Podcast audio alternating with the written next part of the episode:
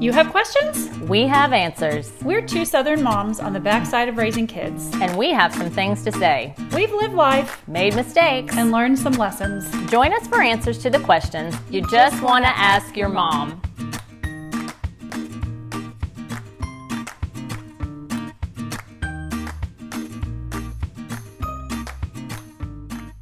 Welcome to another Just Ask Your Mom podcast. I'm Bonnie Blaylock. And I'm Brene Sproles. And we're addressing a listener suggestion today, talking about privacy and introducing language about body parts to kiddos. So if this isn't where you are yet with your kiddos, you might want to wait to listen when they're not with you.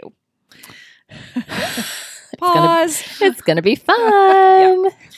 So let's jump into some terms. I'm just curious because we started doing this outline. What's the difference between naked and nude?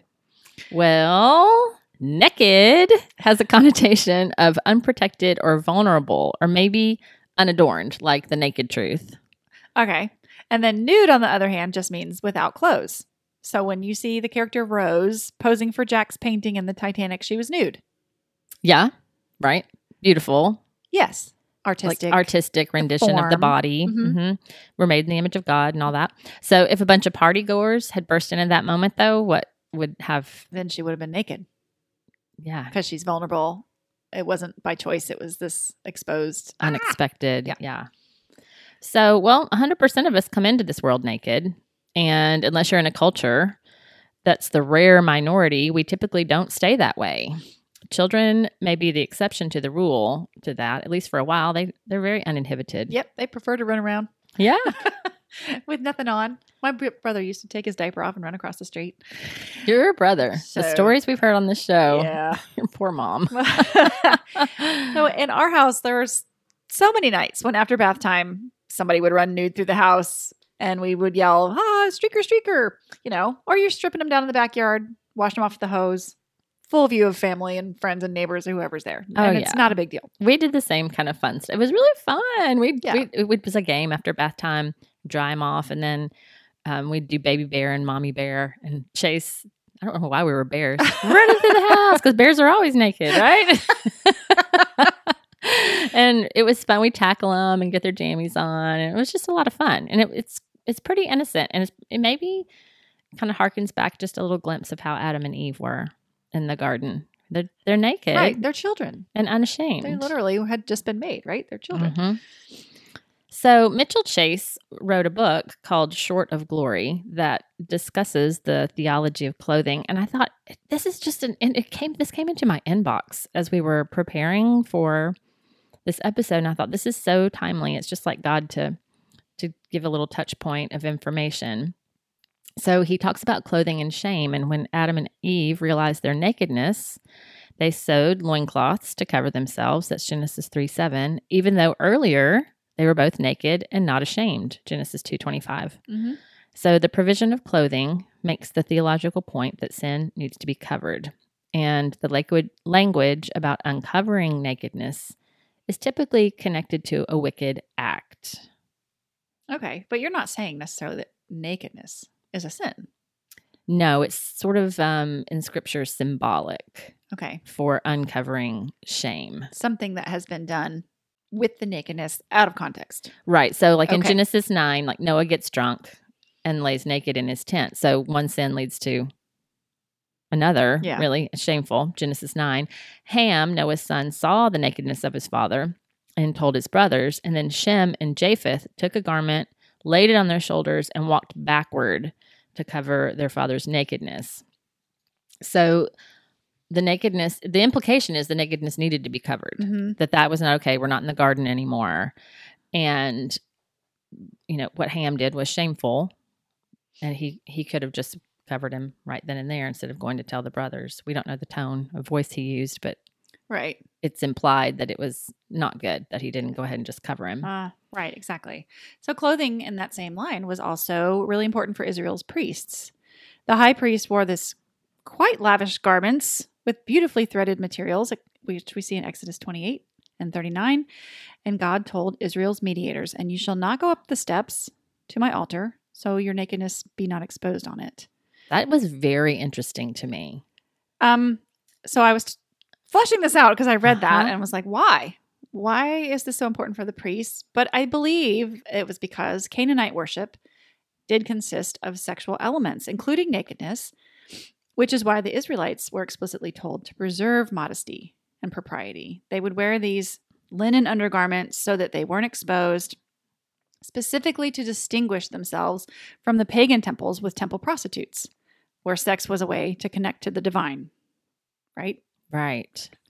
Yeah. So, you know, so we get the picture in the opening chapters of Scripture that modesty is fitting for life outside the garden. But that is different from culture to culture. Yes.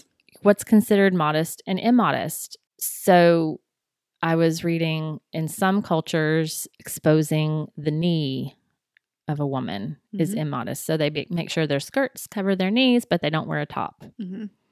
And that's interesting that you say that, because my husband was saying in the church where he grew up, the loincloths that you referred to at the beginning, it was taught from the pulpit that those loincloths covered the Eve all the way down to her knee.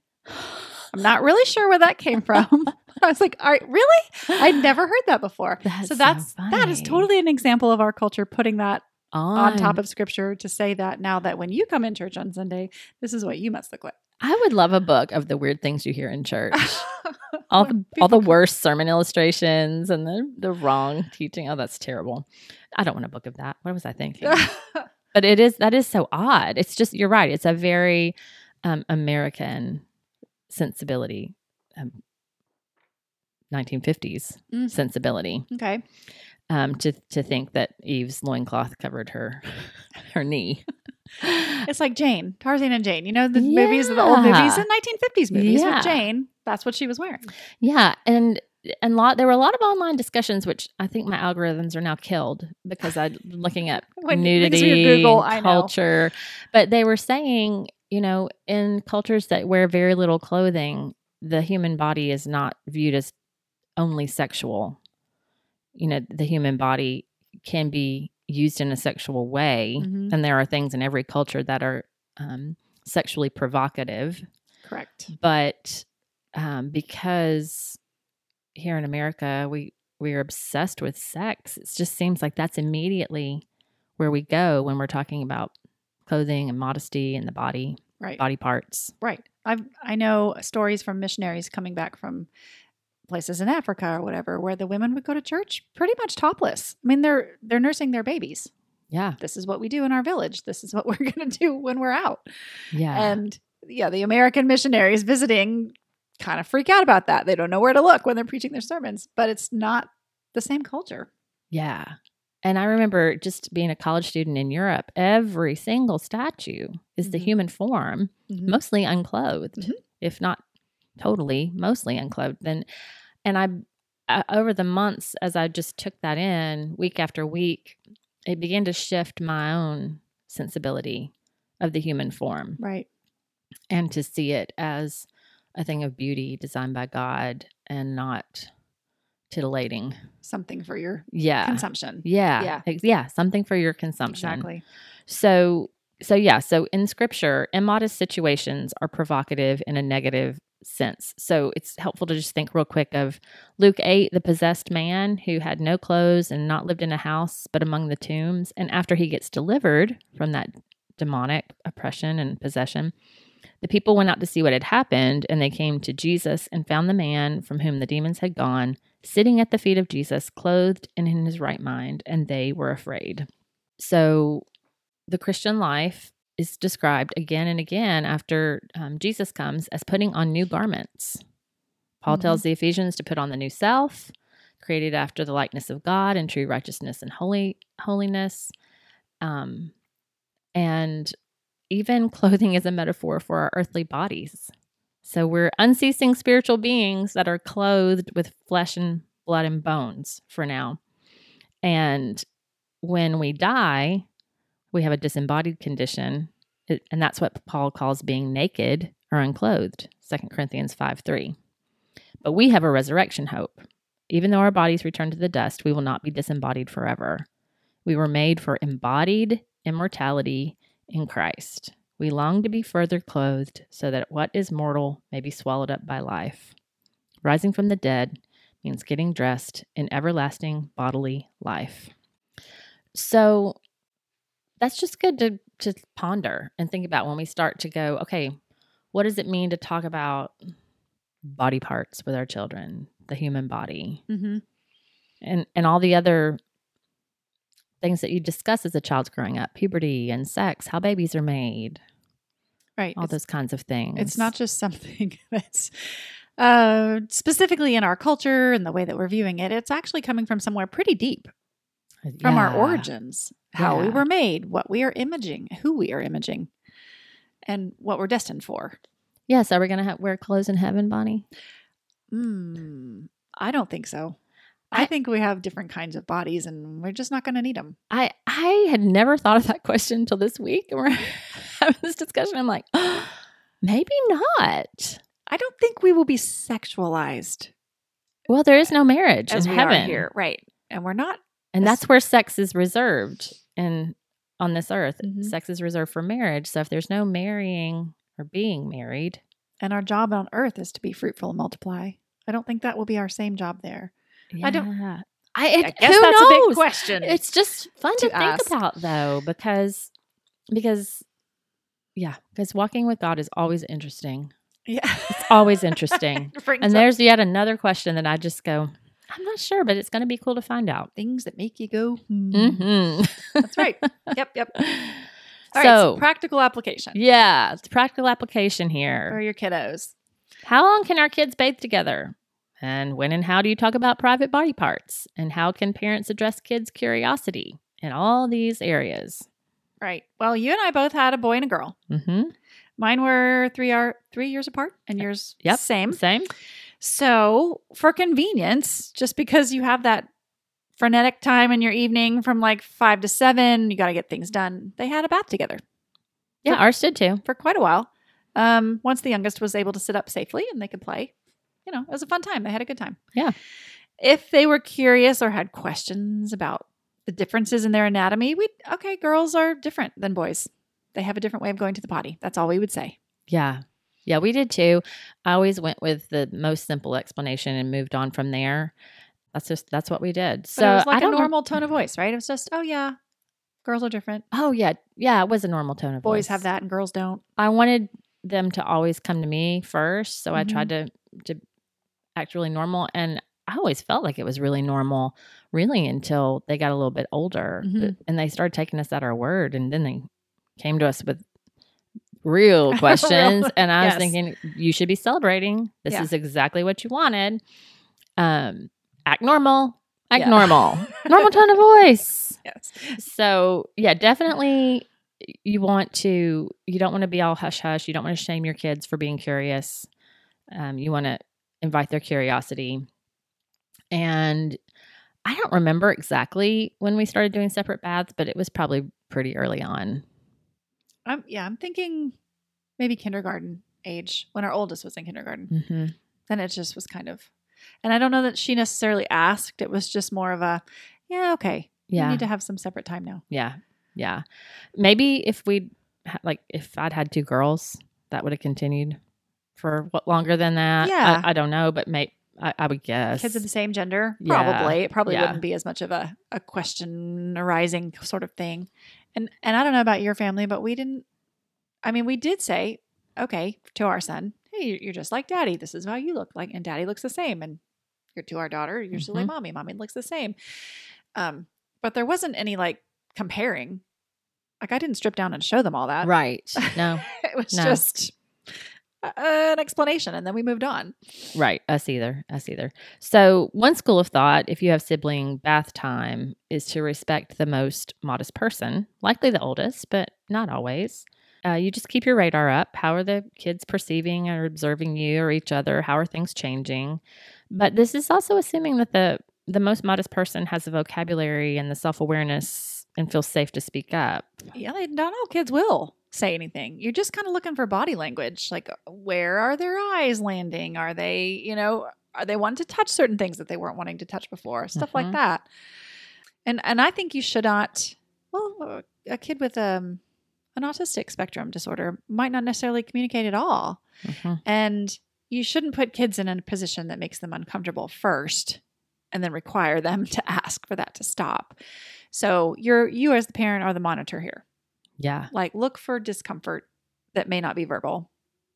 Yeah. Turning away, you know, wanting to get covered up real quick afterwards, stuff like that.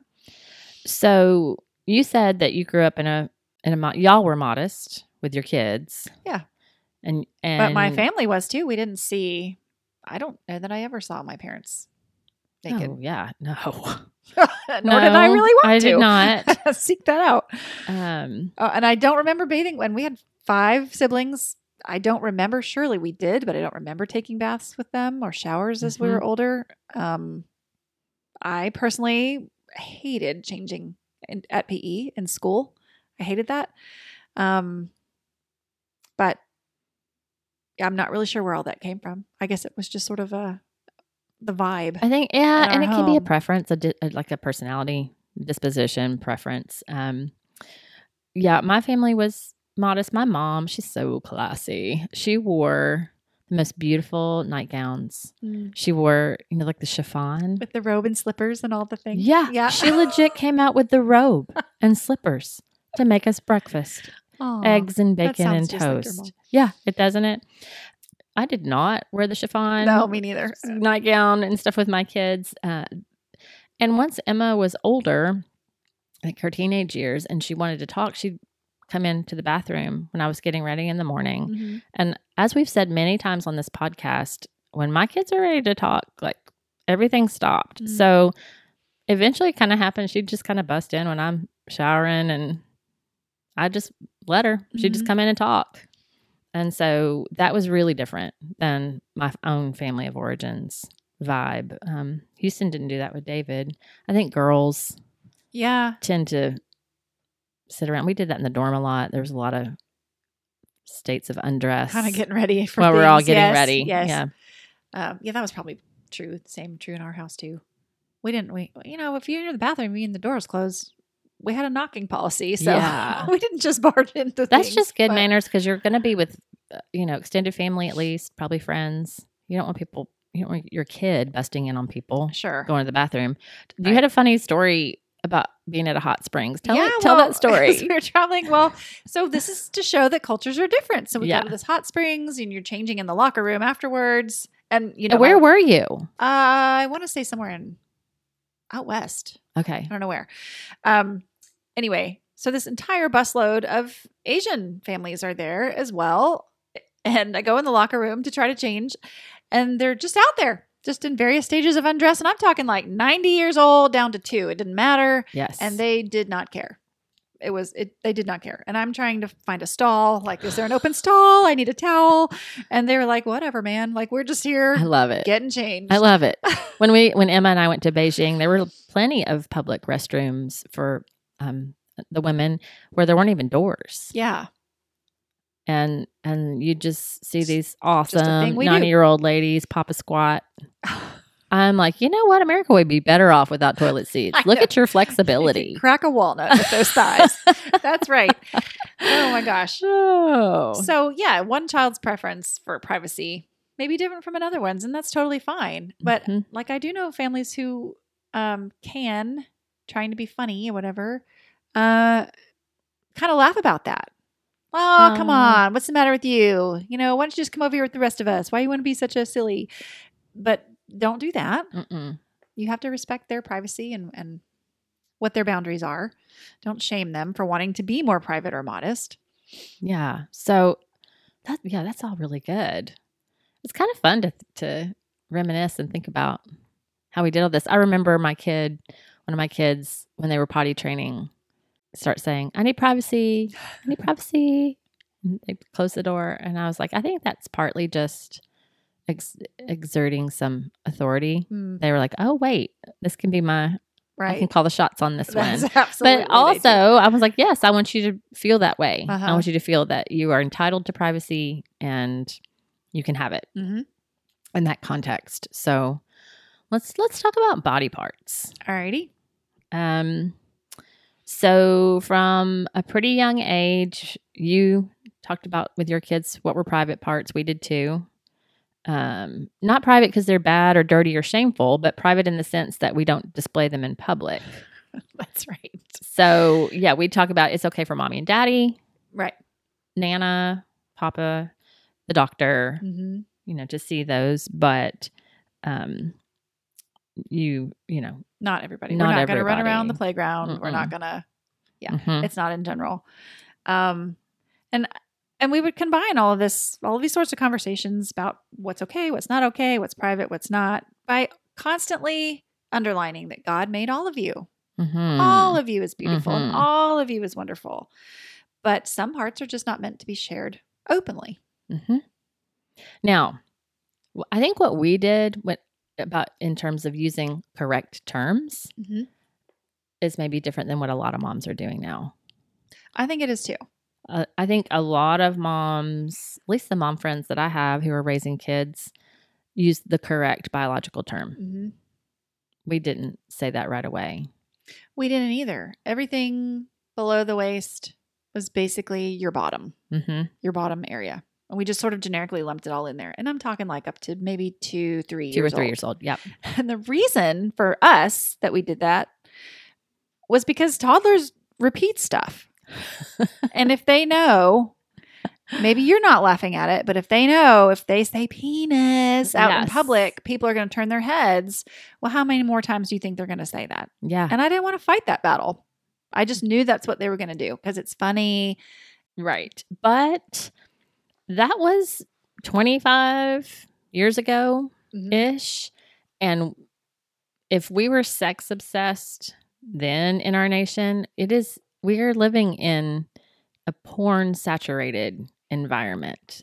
The TV commercials, the more profane, the better in terms of marketing seems to be the gist of where we're headed. The cultural pull is that way. Sure, commercials even. Oh, commercials. I mean. Food packaging, Viagra, and dysfunctions, and all this stuff you have your kids asking, what is that? You can't really avoid it if you've got any input into your home. So, you know, I wish I knew what the Christians did in ancient Rome when they were raising their children, because that was the world they were living in. They knew every kind of sexual perversion. It was not only celebrated, it was encouraged, it was expected as normal. And that's when the church was flourishing and exploding. And so I just have to think, when you're living in that kind of environment, you don't have the luxury of delaying or just being general. You're gonna need to be more proactive. So I'm not saying what we did was wrong. I think we did a pretty good job in this area in terms of just onboarding information. I think it's just a different model now. Being open about it, right? Well, also there's, there's knowledge. I think moms would say, the more educated, the more you know, the more you're prepared to deal with things. But also there's potential for abuse and situations, and you want to have your kids know the vocabulary so they can explain something clearly. Yeah, I hate to think about that, but I was thinking the correct terms we started teaching them those. Maybe they were 5 or 6. And where I thought they had the self-control to not walk around and say those words all the time. Right before school probably is when we were talking about more concrete terms. Yeah. Actual vocabulary. But, and also people I think are talking about using correct terms so their kids don't somehow associate those parts with things that we don't talk about. Yeah. You know, which I get. It shouldn't be shameful. It's not dirty. You can talk about those things, but maybe you can talk about them at home. Well, we don't talk about them with our friends necessarily, or our grandparents, or you know, whatever. Right. But the fact is that some body parts are different and set apart in our society. In America, an ankle or an elbow is not the same as a vagina and a penis. It's just not. We can show our ankles and elbows on the playground. The other we can't. In fact, you can get arrested if you show that other on the playground. So you don't react the same if someone happens to touch your child's shoulder or her breast. Yeah. So you're trying to strike an age-appropriate balance with these conversations at home. What's appropriate to talk about in public? What can you talk about openly at home? This is just true for lots of topics. Sure. So just add this into the mix. Just staying positive about their bodies and sex the way it was intended. So also, as I said earlier, we'd only answer questions in the most simple of ways. If your 2-year-old sees your pregnant belly and asks how the baby got in there, they're not really asking for one big download about the mechanics of sex. Right. And how it works. So they're curious. They might be satisfied with God put it there. Or, you know, if they're curious about more, you can dole out more bite-sized information that's age-appropriate. There's a great account called The Birds and the Bees on Instagram that talks about seeds and eggs in nature a lot. Right. So you do that from the beginning. You do that from the beginning, and you've got the groundwork laid for sperm and egg later on. Mm-hmm. Right. So little young children, 2, 3, 4, up to school age sometimes. It depends on the kid. It really does. Are not morally or developmentally capable of digesting all the adult knowledge. They don't need a picture in their head at 2 or 3 of the mechanics of sex. They don't. And we believe it's a parent's job to protect a child's innocence as long as possible, which is a pretty huge Herculean task in today's sexualized society. So ask God, even in that moment, shoot an arrow up to the heavens and go, all right, Jesus, what do I need to say here? Mm. You've already prepared. If you're listening to this, if you're studying, thinking, ask him, all right, what's the answer here? And just give us 2-second pause. He'll be happy to answer. All right. Also, another little trick is to just ask them why you're asking. Love that. Or repeat the question. Because sometimes you think as the parent, uh-oh, here it is. Here's the birds and bees topic, and they want me to lay it all on them. And really, they were just asking something completely unrelated. And you just download, and now their eyes are like as big as plates. They're like, what is happening? Yeah. Yeah. And then there's the kid who doesn't ask questions. That was me. I was not asking my parents. I don't have any memory of ever asking my parents anything. And the Birds and the Bees account on Instagram has a great little piece of advice to just use the phrase, have you ever wondered, to start a conversation? Have you ever wondered how that baby got in Miss Sarah's tummy? Mm. That's pretty amazing. Yeah. And then see what they say. And then do little bits of information like you were talking about. Mm-hmm. Because you and I were talking about this before we started recording. There's 2 schools of thought on sharing information with your children.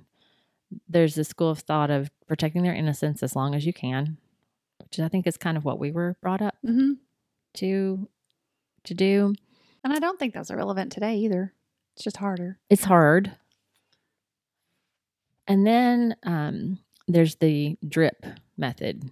And if you think of a child's brain and curiosity about body parts and sex as a sponge, if you're trying to keep the sponge dry and just like holding your hand above it so no water drips on it, it'll probably stay dry. But when that little sponge goes out into the world, to school or to a friend's house or gets exposed to a movie or... what do dry sponges do? They soak pretty quickly information. But a sponge that's already wet and full of liquid, a lot of times extra dripping just rolls off. Mm. So you want to be the one dripping on your child's sponge. Right. With positivity and context and morality, all of the basic foundational things. So there's a context for all of the things that they're going to absorb in the world. So they can, you know, if they see something accidentally, let's say on the internet, oh, they immediately know, oh, that's out of context. That's not a marriage situation. That's not someone being kind to the other person. Yeah. And they don't do it. You can even talk to your kids, you know, if that gives you a funny feeling in the pit of your tummy. Yes. Like, come talk to me. I want to talk to you about it. Right. Okay. How about this question? If you have a little boy, and perhaps little girls too, but mostly little boys. My child won't keep his hands out of his pants. This is really, really common. You know how babies like at one point lie on their back and they lift their legs up and they find their toes? And then for like 2 weeks, it's nothing but, where are my toes? I got to find my toes. This is so fun. Mm-hmm. Toes in the mouth, toes in the air, grabbing the toes. This is kind of like that. Except maybe touching your ear or your elbow is socially acceptable, but walking around all day with your hands down your pants is not. At least in America, we kind of frown on that. That's right. It's not okay.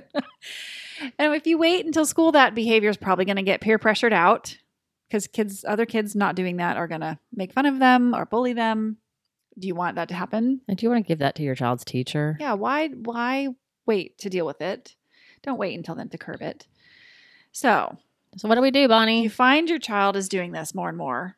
Like, as we said at the beginning, it's a calm tone of voice. It's not a shaming tone of voice. It's not angry. You're just calm. Like you're asking them to take their finger out of their nose. Focus on manners and germs, I think, is probably the most positive way to do it. So you're saying, keep your hands out of your pants, please. We want to keep our hands clean. That's where we go potty. Let's go wash. Mm-hmm. Or our hands have lots of germs on them and we want to be careful with our private parts. Or that's not polite to touch your private parts in front of other people. Let's play with these cars instead. See? Very non-shaming, no big deal. Mm-hmm. Redirect. Yeah, redirect. So kids by nature are exploratory and their own bodies are going to be part of what they're going to explore, which is fine. We need to know our own bodies. There's nothing wrong or shameful about them. Some children can fixate on this, though, and the sensations that they feel, even really young, they can be feeling things. It doesn't necessarily mean it's sexual, but it can lead to habits. And some kids even use this hand down the pants thing as a way to self-soothe. I've talked to kindergarten teachers or preschool teachers who repeatedly have to stop particular children from openly touching themselves at nap time or at other times in the classroom because it's been such a habit that's been allowed. They can't go to sleep without it. It's kind of like become a pacifier for them. Yeah. So whatever you think about things that might be acceptable in private, anything that becomes a fixating habit in our lives is probably not good. So that's like nail biting, nose picking, hair twirling, food, alcohol, screen, substances. Some of us are more prone to addictive behaviors than others. So refer to our episode on how to cultivate self-control. Mm-hmm. When we did our Cultivate series, this is something that you can focus on in lots of different areas and ways during the day at home that your child can then apply here. Yeah. Yeah. So be diligent and consistent about it. Don't just let it go until school. Yeah. The quicker you address it, it's probably not even going to be a big deal. Yeah. Very, very likely that it won't. Well, what about company? Having guests in your house or going on vacation with friends? That's a good time to practice modesty. Right. It's a great, great training ground for that. You have to be knocking on doors. You don't want to walk in on your grandmother in half clothed. Woo, no, you don't. It's not going to go well. So you're talking about this at home before you go on vacation. Here's how the rules are going to work on vacation. We need to make sure that when the door is closed, you don't just walk in. We're going to keep our clothes on. And you might just address this if like all the cousins are there at once. Hey, everybody's going to keep their clothes on today. Nobody's taking their pants off. I mean, it can be humorous. Yeah. So this might be a conversation you have in lots of contexts, not just family vacation. If your kid goes to someone else's house, I don't think I thought to address this. You know, we have a pool now, so there is a lot of changing clothes and things you would maybe want to discuss. Hey, hop in the bathroom. Right. Just put your swimsuit on. Yeah. That's all you have to say. It's not like, we're not naked in front of other people. Just very calmly offer that option. Yeah. Yeah. So, and when you're taking your child over to somebody else's house with a pool or whatever, you might say, hey, your house might be free and everyone runs around with no clothes on and that's what you do at your home. But that's not necessarily what goes on at somebody else's home. So you just have to, if you're doing sleepovers or play dates or whatever, it's just worth mentioning to your kids. Yeah. Yeah. That's great. Here's how we're going to act when we're at somebody else's house. Mm-hmm. Yeah. I have no memory of doing that. Well, so. I don't either. I don't think it ever kind of came up to address it, but it might depending on your kid. Yeah. That's true. That's true. Some kids don't like to stay dressed. So yeah, that brings us to the modesty topic. So modesty is not about being a prude or being repressed. It's not because we're ashamed of our bodies or ourselves, which is how culture wants to spin it, that any kind of modesty is you just don't feel comfortable in your own skin. You're shaming me. No, it's a way to respect yourself, to honor yourself, and to honor other people. So scripture tells us our bodies are a holy temple and we're supposed to use them to honor God. That sex is a beautiful gift in the context of marriage. It's meant for our good. It's meant for our pleasure. It's meant to help fill the earth. Our most private parts and the intended marital context for them are set apart as particularly precious. But refer to the Levitical clothing rules, mm-hmm. you know, even before God, he's like, no, you need to be covered when you come before me. Mm-hmm. And, if it weren't particularly precious, rape and sexual abuse wouldn't have such lifelong devastating effects. It would be no different than someone bumping your elbow kind of roughly. Right. And we know that's not true. That's not how it plays out in your life. That is not how it plays out. Right. So it's kind of how God represents the ark in the Old Testament, the Holy of Holies. Only one high priest could go there. And that even with very limited access, I think it was once a year. But by contrast, our society would have us believe that if we look good, we should display it. Flaunt it if you've got it. Yeah. That not only dishonors God's intent for us, it just degrades us as men and women. This is the tricky subject, okay? Because there are no like hard and fast cross-cultural rules here. What's modest in one culture is not what's modest in another culture. We've already said that. So you've got to be culturally sensitive when you're discussing this with your child. You just don't want them to become something for others to consume instead of the precious, treasured, beautiful creations that they are. Right. And these same conversations are things that go into that drip, drip, drip sponge that you were talking about. Mm-hmm. You're constantly talking about that. So when your little girl's twirling around with her pretty dress or she lifts her dress up over her head, which they all will do, it's not, and we tell them, put your dress down. You know, we're at church. It's not because that they're dirty or shameful. It's actually the opposite. They are so beautiful and precious and worthy that we don't want them scattering that before swine. Yeah. Likewise with our boys, we teach them to act like gentlemen, not bullies. Their language should not constantly be about penises and poop. And God be with you if you have multiple boys, because that is an uphill battle. It is a fight. Yes. But you can keep it classier than that. We teach them how to honor themselves and the women in their lives. I mean, honestly, having grown up with all boys around me, boy cousins and brothers, you know, just saying, no, you got to keep that when it's all boys. Mm-hmm. We're just not doing that around the girls. That's not appropriate. Oh, that's, yeah. Was enough to be like, yeah, just take it down a notch here in mixed company. Okay. Because I get it. They love to talk about it. I don't understand it. I don't know. I mean, yes. When does it stop? 40, 50, 60 years old? People that it just never stops being funny. I know when we get together for family holidays, if my two brothers get together, I'm like, I'm out of here. Right. Y'all are so disgusting. This is your talk on gender and where men and women, how they differ and where they come from, that it's the women in society who typically have always brought the behavior down to control. So without the women there, it's probably never going to go away. Yeah, women are the civilizing force in a society. Mm-hmm. Gail Collins, New York Times author, maybe even a editor. You know, she has no Christian agenda. Mm-hmm. She would just tell you, you know, that manners exist because women exist. And that's okay. Yeah, if you have a house full of boys, you already know that. Yeah, and so... fight the good fight, mom of boys. That's right. I love Rod Dreher's just such a great cultural observer. I found this article at the American Conservative, and I just wanted to read this little snippet of article from him. He said, taking one's American children through museums poses certain challenges. You've taught your children to respect the ideal of modesty, and then there's statues and paintings of naked people everywhere. How do you explain that? He said, this is how we do it. We explain to them that the human body is beautiful and that the art they're seeing was created to explore the beauty of the human form. Sometimes people draw or photograph the human body in a way meant to show its ugliness.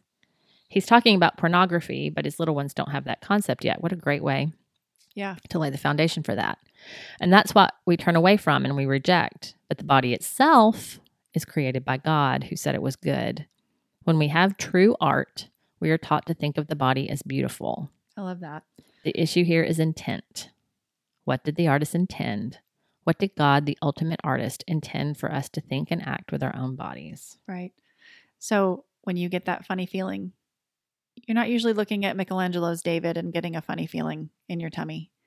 But when you look at a screen of something that's totally out of context and its intent is obviously not for your good, you get that feeling. Mm-hmm. And teach your kids to recognize that and the difference in that.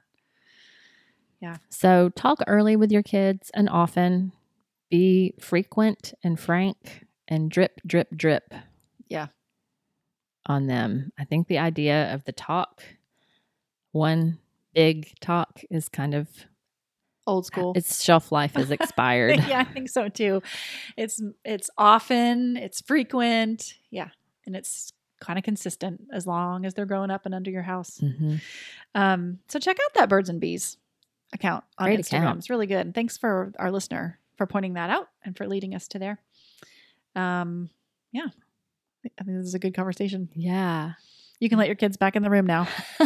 That's right. That's right. So we'll have the resources we mentioned on here on our website as per usual, justaskyourmom.com. And if you'd take 5 seconds to rate and review the podcast on whatever platform you listen to us and share it with your friends, we'd love for you to do that. That's how we just expand our reach and create this huge community of moms across the U.S. and the world. Very fun. Keep sending in those topic suggestions to justaskyourmompodcast@gmail.com. And we'll see you next time on Just Ask Your Mom.